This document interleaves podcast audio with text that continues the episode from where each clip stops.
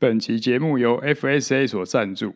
短曲柄是近年来热门的改装品，无论是铁人三项或是无领破 PR，适合亚洲人身材的短曲柄，是让你快速做好高回转基本动作的不二法门。不是你踩不出高回转，而是你没有用对曲柄。FSA 一直以来是自行车零件的领航者，在你的公路车、计时车、登山车，应该都会看到这熟悉又可靠的品牌。FSA 的 Gossamer Pro 齿盘组，曲柄长度从一四五到一七五应有尽有，九个尺寸，无论你是身高一米八还是娇小的一五一，都能找到最速配的曲柄长度。搭配四六三十的超压缩盘。今年的西进五岭要破 PR，就要靠三大配方：短曲柄、高回转、轻齿比。从二月开始准备，正是时候。FSA Gossamer 让你够 Smart，搭上科学训练的主流配方，从回转的基本动作开始打底。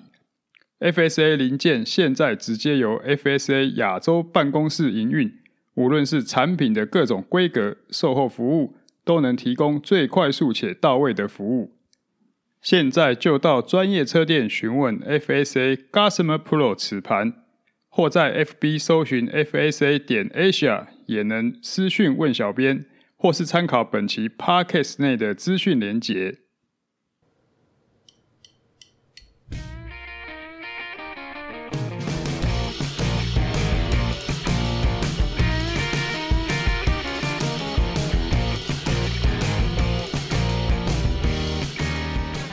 Hello，大家好，这是大叔爱轮事，我是 Alan，我是单车大叔张寿生。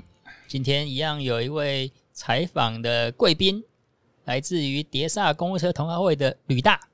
大家好，我是吕大，很高兴又回来跟大家分享。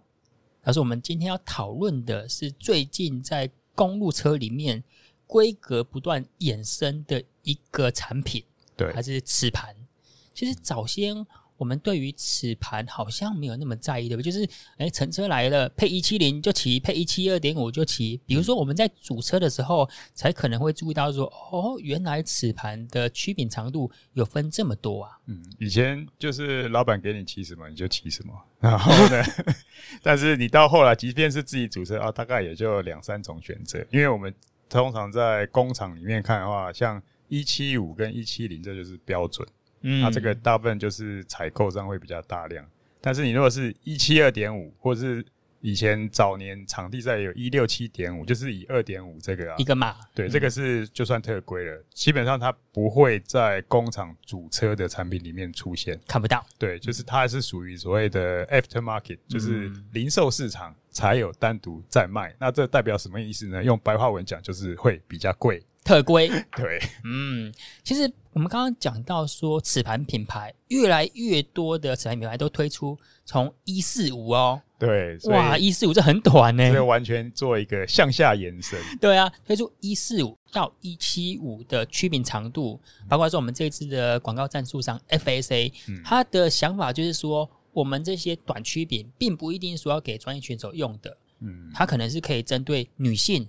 或是有越来越多的青少年来骑山铁，对，或是来骑公务车。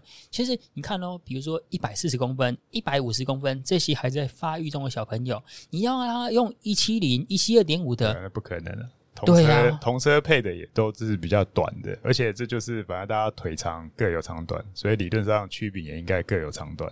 对，所以，我们这一集就要聊说，你哪一类型的骑士，你骑不同的路况，而且，其实我们跟吕大在聊，吕大就很注重说你的应用的路况。今天你是平路，今天是爬坡，嗯、还有吕大最重视的下坡带来的快感乐趣，其实是不一样的。我们现在就聊一说，说大叔，那你现在用多长的曲柄长呢？我就是还是回到一七零，我试了好多种。我早早年是用一七二点五，那那个原因就是也是因为以前比环台赛的时候，看到美国队个子比我还小，也是骑一七二点五然后我就想说，哎、欸，这个好像应该是这样吧，那就学就这样的。那最早也看过一篇 Velo News 的报道，那它的测试条件就是说，呃，做一个 TT，大概一小时的 TT，所以。呃，不管是怎么样测，就是曲柄越长，反而做出来的成绩越好。这个是。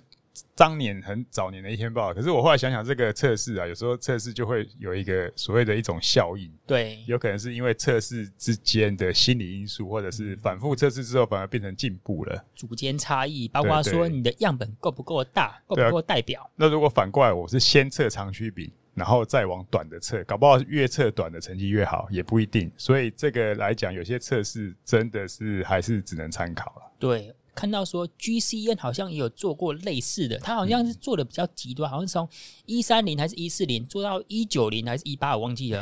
可是它测出来是说，在最大力量，我记得它最后面做出来的差异性是不大的。嗯嗯，所以其实不同的组别测试，不同的主题测试，其实可能产生的结果不一样。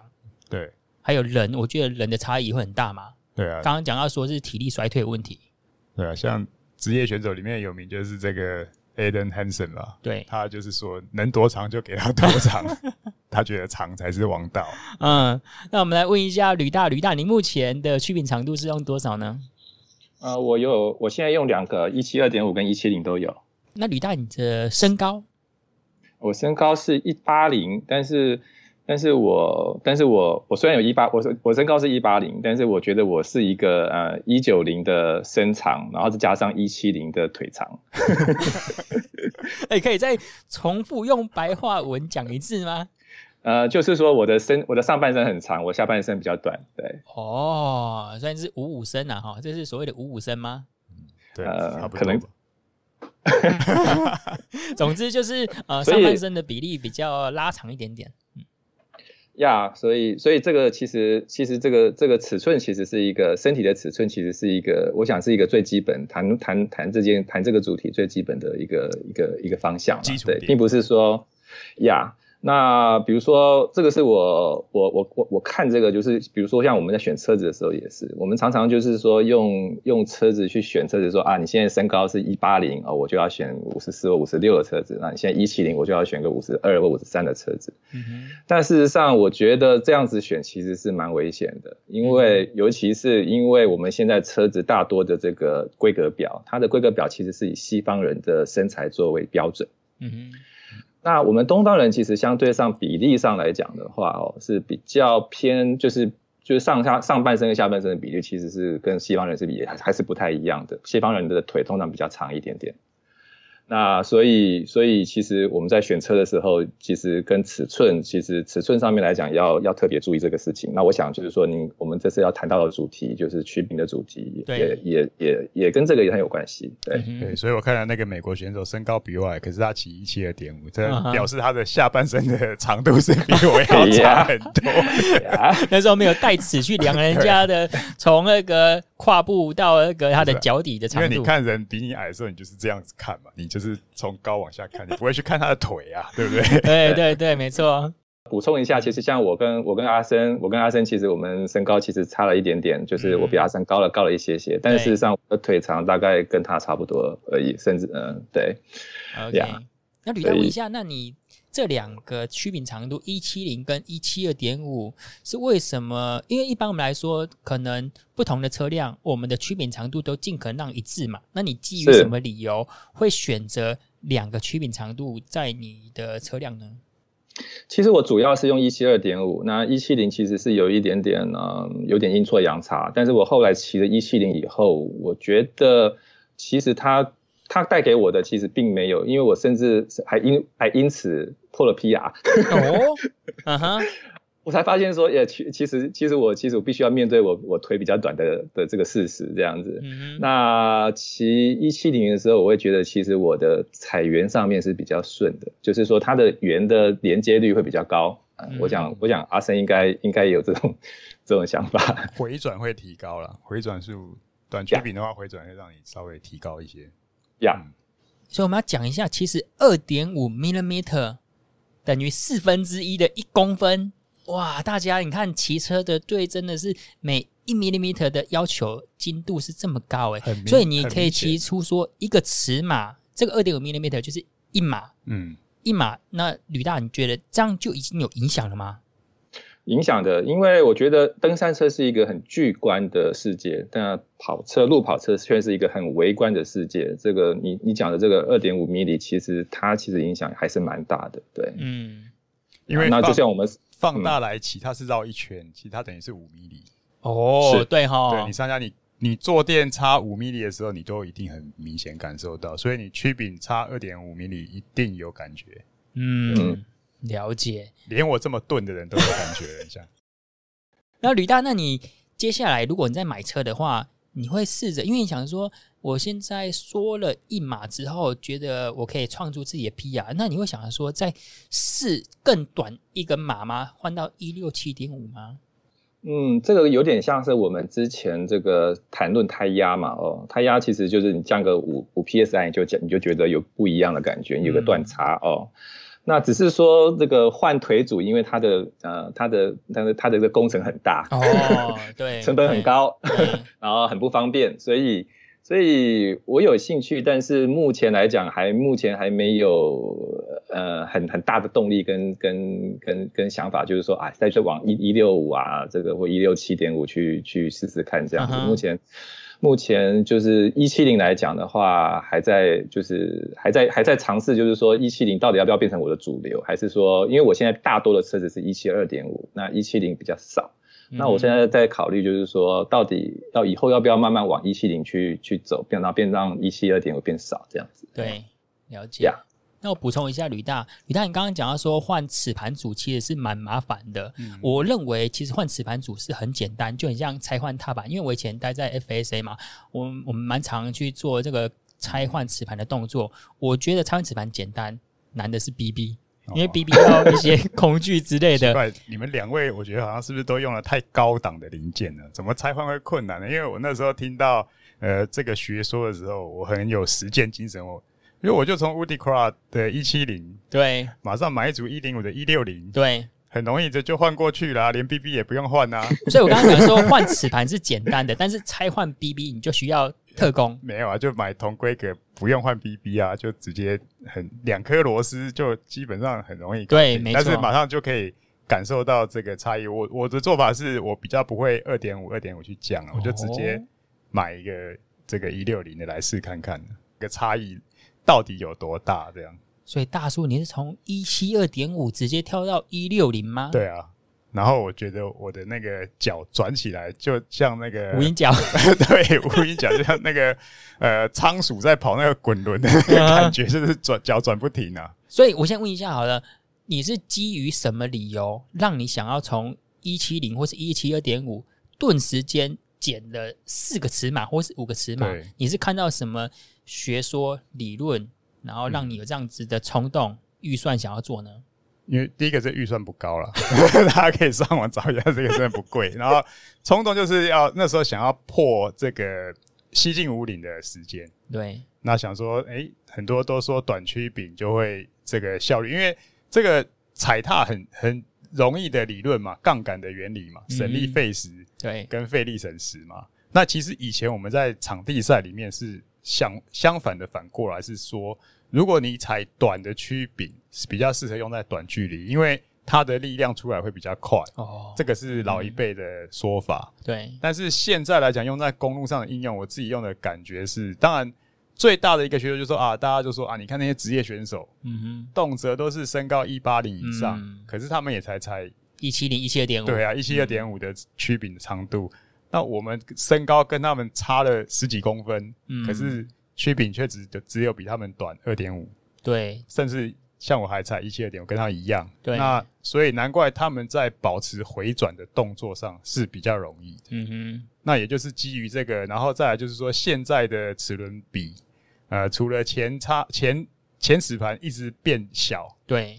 结果后后飞轮像砂锅大的飞轮都出来了，对。那也就是说，以前这个省力费时、费力省时的观念，渐渐也可以被齿轮比给打打破，就是改变了。嗯、也就是说，我短曲柄不代表我一定费力，对，因为我可以用齿轮比去变换。嗯，那重点剩下就是说我在回转的这个控制跟微调，而且另外一个。关一对应到的学说，也就是说，当然，当然，我这个曲柄长，我可以输出瓦数大，嗯哼，那我曲柄短，我可能就要靠回转。那回转高回转在耐力型运动的好处就是说，我的能量消耗可能会比较不会，因为有大出力，嗯，然后损衰退的比较快，对，所以这个整个就是为为了研究说西进武岭怎么样破，嗯，也不是破，就是有个三字头就很开心了。那当然，其他那些要破两字头的那些那些外星人当然是不一样，他们只是靠量去练。那我没有没有很多的时间去堆积这个量的时候，可能就想一些。奇门遁甲，嗯、去试看看。所以我，我结果呢？结果就是一上 Zwift 去踩，确实回转九十 RPM 是轻轻松松啊，嗯哼，是很轻松。然后才会知道说，为什么有些骑 Zwift 的人，我看他们的数据，他们的回转都可以很高，因为他们就大概就是老外，然后身高、腿长，然后是曲柄其实是标准长。那我们这样退下来之后，我就跟他条件一样，所以我回转很容易做。那结果就是西进武岭测的结果就是到。最后啊，还是耐力不行哦，因为这个回转前面是觉得 OK 啊，到呃亲近之前都很 OK，嗯、也也状态也都不错，可是转到后面，其实那个瓦数也下降了，你回转还是上不来。嗯哼，那这个是因为耐力衰退了，就是练不够啦。对，那所以这个时候不管给你短曲柄、长曲柄，我觉得可能短曲柄会让你好过一点，因为毕竟在配上这个轻齿比的时候。我的回转还是比较容易拉上来，嗯，但是我如果这时候曲柄长的话，那我可能就是如果很不幸齿比又太重，就是很多一般入门者的问题，就是最后天堂路像拖死狗一样，嗯，踩一下踩一下举步维艰的那种感觉，对。但是如果这个时候曲柄短，虽然我也已经快要抽筋了，那耐力也是不足，可是我至少还是可以很呃这个很优雅的维持一个回转，嗯，对啊，去一直这样子去攻上去。大叔，那你从一七零一系列电影换到一六零，那你现在的选择呢？你会觉得换短曲柄对你的骑乘风格、对你的身体质量指数是适当的选择吗？最后我还是回来一七零，因为我我从一七二点五最后是因为一六零的这个方式呢，我后来发现它就是适合均速，嗯哼，比如说铁人三项，比如说西进五里，嗯哼，那因为你你就是在走一个均速，而且这个里面你你基本上。特别是铁人三项，它没有什么波动，你就是 TT 嘛。嗯。但是我后来在 Focus 的项目是场地赛，这个模式呢，因为我冲进很多的间歇，很多的爆发力，基本上这种类似公路赛，我可以称它为你用公路车在做格斗技。哦。对，那你就不是一个平均速度在走了，嗯，所以你有时候会休息，有时候会突然加速。嗯。那用短曲柄的感觉就是突然加速很吃亏。对。因为你就是要靠回转。嗯，所以呃，如果看到以前的那个 Froome 在爬山跟 Quintana 对决那一次，Quintana 不管怎么攻，Froome 他慢半拍，可是他转转转转转就是 就是差不多就是那个感觉，嗯哼，对，所以呃，这个来讲，我觉得可能跟确实跟你要选的项目有有差异啦。嗯哼，所以刚刚大叔讲的就是。他觉得一六零在平路或是均瓦输出，比如说铁人三项啊，或是你平路为主，你可能不需要那么多的进攻，或是你平常也大部分都是自己独骑 solo 啊。但是呢，嗯、如果你今天我们换到另外一个你喜欢独乐乐不如众乐乐，喜欢一起团骑的团骑之间就会有什么竞争比较？没有比较就没有。对啊，就互相伤害啦，就要互相伤害啦。对，你冲一把，我冲一把，你冲一把，这个时候呢，跟不跟得上？这个时候呢，我们就需要稍微有一点点长度的区别。嗯，你在反应的时候，在攻击的时候，可以做出有一个力量的 feedback。对，因为这个好像就是你拿了一个，我这样举例的，这种感觉是你拿一个榔头，嗯，敲东西。可是今天这个榔头要有一个适当的长度，杠杆对，杠杆是最适合。但是你今天拿一个很短，这个柄很短的榔头的时候，你就没有什么破坏力啊。哦，对啊。当然，我们那个杠杆越长的话，你需要的反应时间也相对长一点点，但是它做出来的破坏力可以像比较 powerful、比较爆炸性的。对啊，我可以，我可以用另外一个角度来来说啦，来形容这件事情。那个汽车，我们人的，我们人就我们人对于脚踏车就好像是汽的汽车的引擎，我们的人的腿就好像是汽车的引擎对于汽车嘛，哦，嗯、那我们人的腿就对于那个单车就大概是这样子。所以你可以把我们的腿当成是一个引擎。嗯、那汽车引擎呢，分成两大种，一种呢是扭力型的，一种是马力型的。扭力型呢就是长行程，然后低转速。然后呢，马力型呢，就是短行程高转速，我想这样子大概就可以解释的出来。嗯，高转速呢，它其实呢更强调的是呢，它那个转速要高，所以你那个回转呢要要要更更顺、更平均。那的确就是说，这个因为我们这几年就是那个飞轮有越来越大的趋势嘛，哦，然后以前二十三、二十五就觉得超级大了，现在已经现在三十四、三十三，甚至到三十六都觉得还没还变得很平常的这样子。嗯呀，那因为后面变更大以后，你踩的方式跟以前、跟过去十十几十几年前、十年前、二十年前是完全不一样，那种扭力型的踩法是不一样的。嗯，那我们现在是算一种我们叫做踩回转，就是说是齿比比较轻，但是呢回转数呢会比较均匀，会比较快一点点。那我觉得这个趋势上面来讲的话，就会助长，就是说，哎，其实我觉得或许就像是我们的胎宽一样，哎，以前我觉得二十三就够了，为什么要二十五、二十八？那今天其实你发现说，哦，二十五、二十八，其实它是另外一个、另外一个、另外一个、另外一个世界。嗯。那我觉得曲柄也是，或许是过再过来这再过来这个时间，大家会慢慢觉得说，哎，以前我们可能就会很习惯这个二一七二点五啊，一七零。但是或许如果你是常常踩这种，比如说像一零六，以我们台北来讲，比如说像是一零六这种比较平均型的、比较高速的丘陵型的路，或者是北海岸这种路。你可能就可以，你或许可以尝试一下这种比较短的曲柄，它所带来的这种啊、呃、比较比较比较比较滑顺的、比较比较比较漂亮的这个语言。因为其实的确，我一七零，我我在想回想起来，其实我一七零的确就是说，它在踩回转的时候，的确是比一七二真的还要再顺一些。这个每一次回来就觉得就是这样子，脚底抹油了。嗯，对对对对对，有一个有一点这样子的感觉。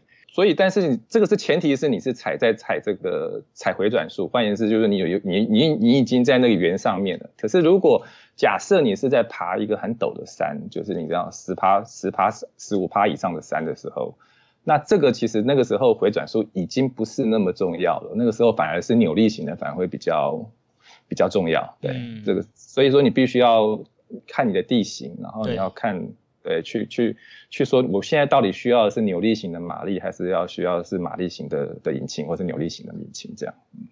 所以刚刚吕大指出说，不同的骑乘路况以及你的输出力量的差异，会让你说你在选择曲柄长度的话，也是一个关键的选择指南。可是重点是，如果我们今天有一组，因为我印象中法国的 Look，嗯，还有功率机品牌 SRM，他们就做出那种。可调式曲柄长度的，那大叔，你觉得这个功能是花拳绣腿，还是说，如果我们这个曲柄，不管是哪一个品牌做这个功能，多了一千块钱、两千块钱，你会愿意多花这个费用来选择这个可调式曲柄长度？哎，我今天要爬坡，我今天要西进五岭，我就是缩短一点点，或是增长一点点，你会想要有这个功能吗？我觉得。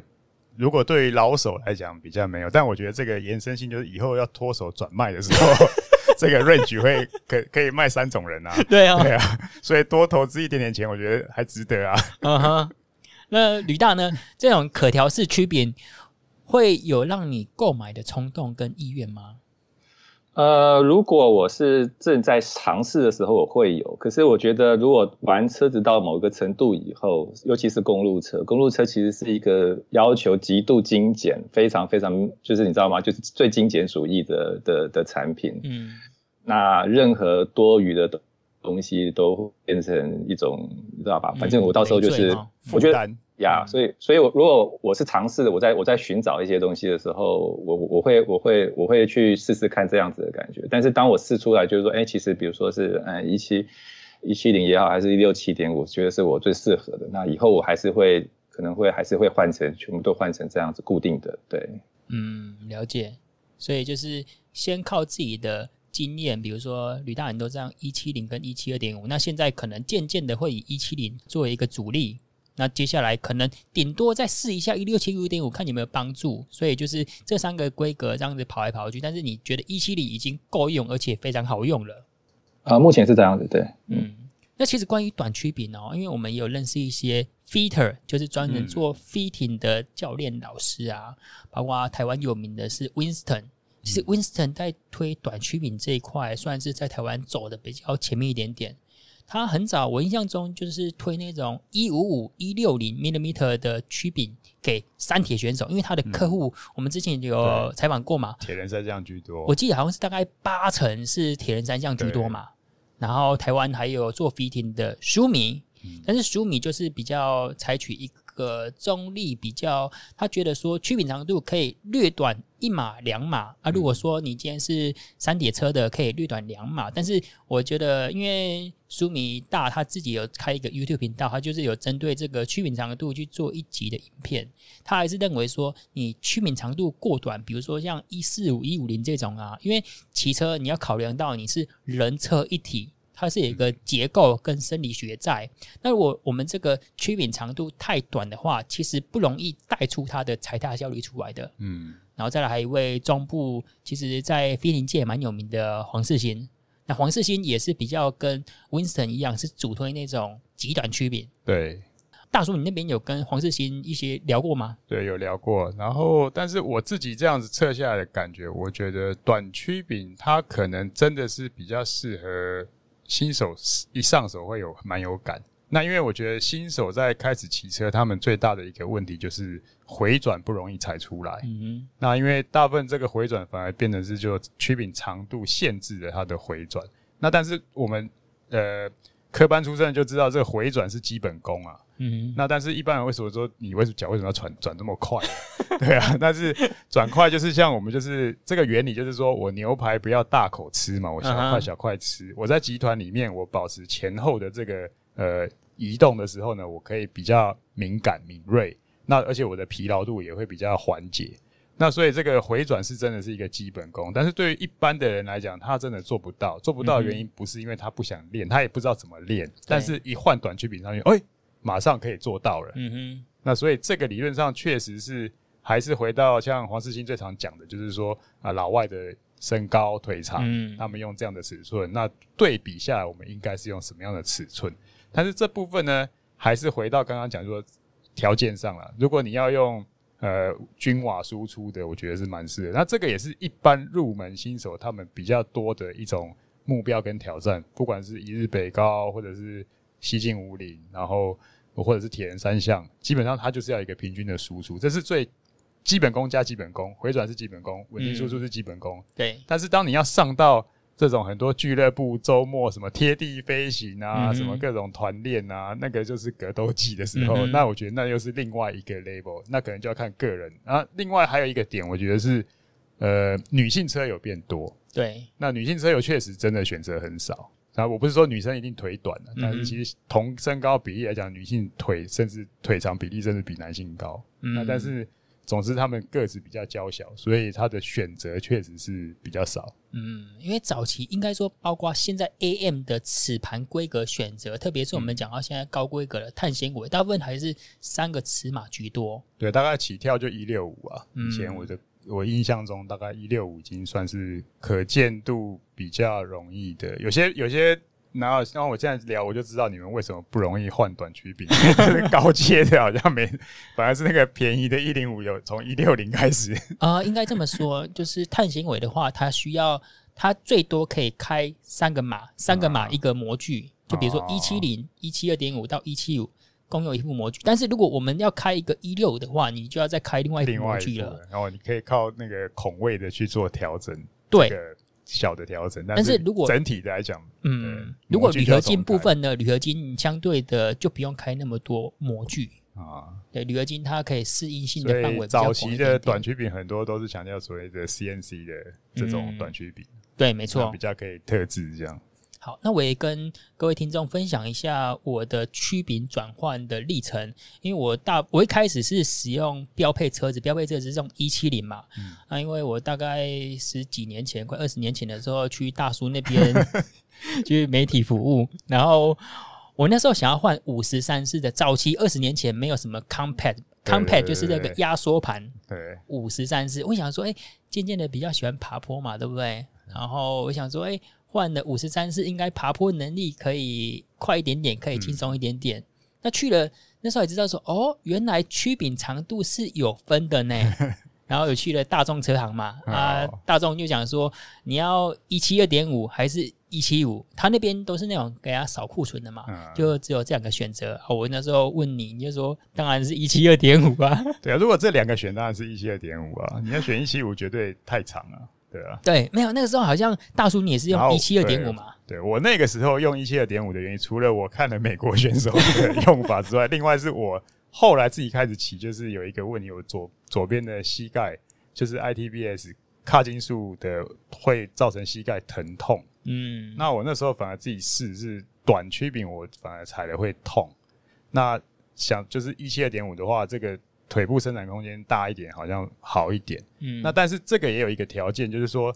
那个时候的齿轮比的 range 没有现在大哦啊，所以你现在用短曲柄，理论上它还要搭配一个就是齿轮比，比，对，齿轮比的空间要变大，不然你就是会变成是这个所谓的费力省时嘛。嗯，就是我每踩它踏一下，应该是更有效率，我很快就转一个回转。但是我的齿轮比如果是重的话，这个条件就是所谓的费力省时，也就是回到刚刚讲的场地赛的观念。对，因为场地赛不能变速嘛，对，只有一个齿。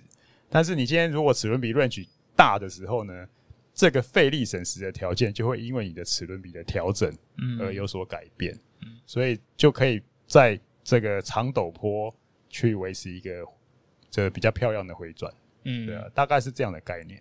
了解。那我是一七二点五踩到一段时间，我下车之后我都觉得髋关节好像有点酸呢，欸，嗯。然后我就觉得我右腿感觉施力有点不平衡，然后我去做 fitting，然后说：“Alan，这是谁跟你讲用 一七二点五的？”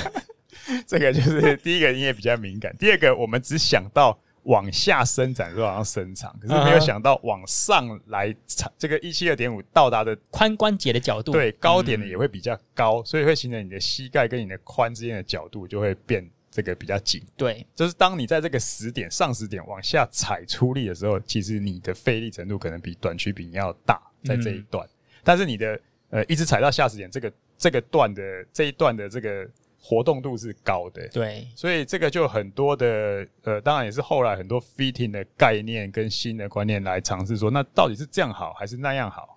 哦，嗯、那但是很多最后试过来，我觉得特别跟。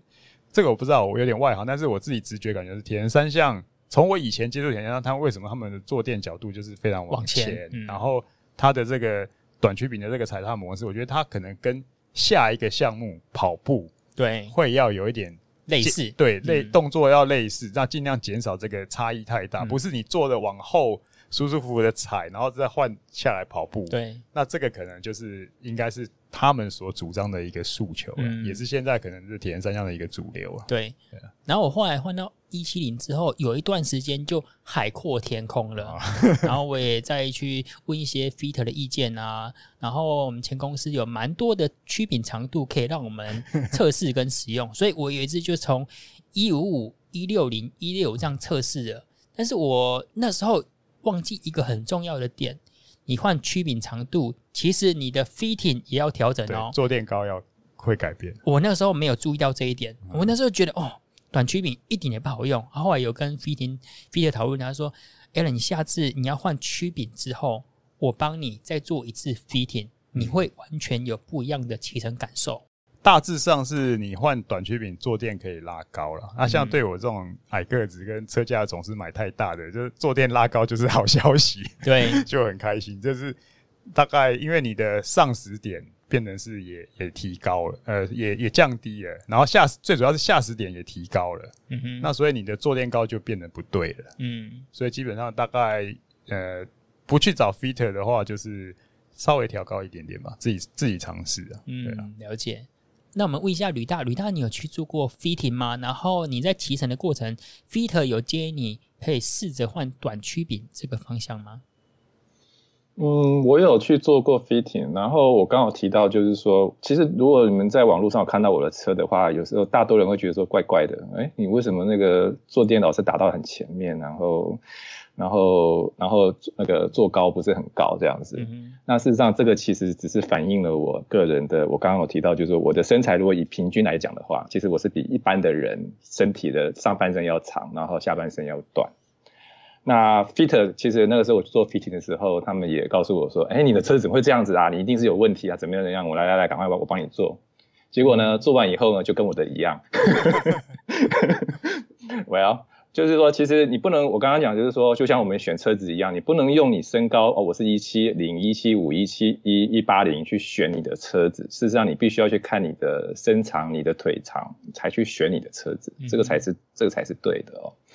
那 fit 呃 fitting 其实呃，我个人觉得啦哦，因为 fitting fitting 我觉得认识我我只觉得它是一个很动态的过程啊。那所以，所以其实我个人其实一直不管，其实你其实你即使是同即使是同一个数字，可是在不一样的车子上面，它的它的感觉是不一样的。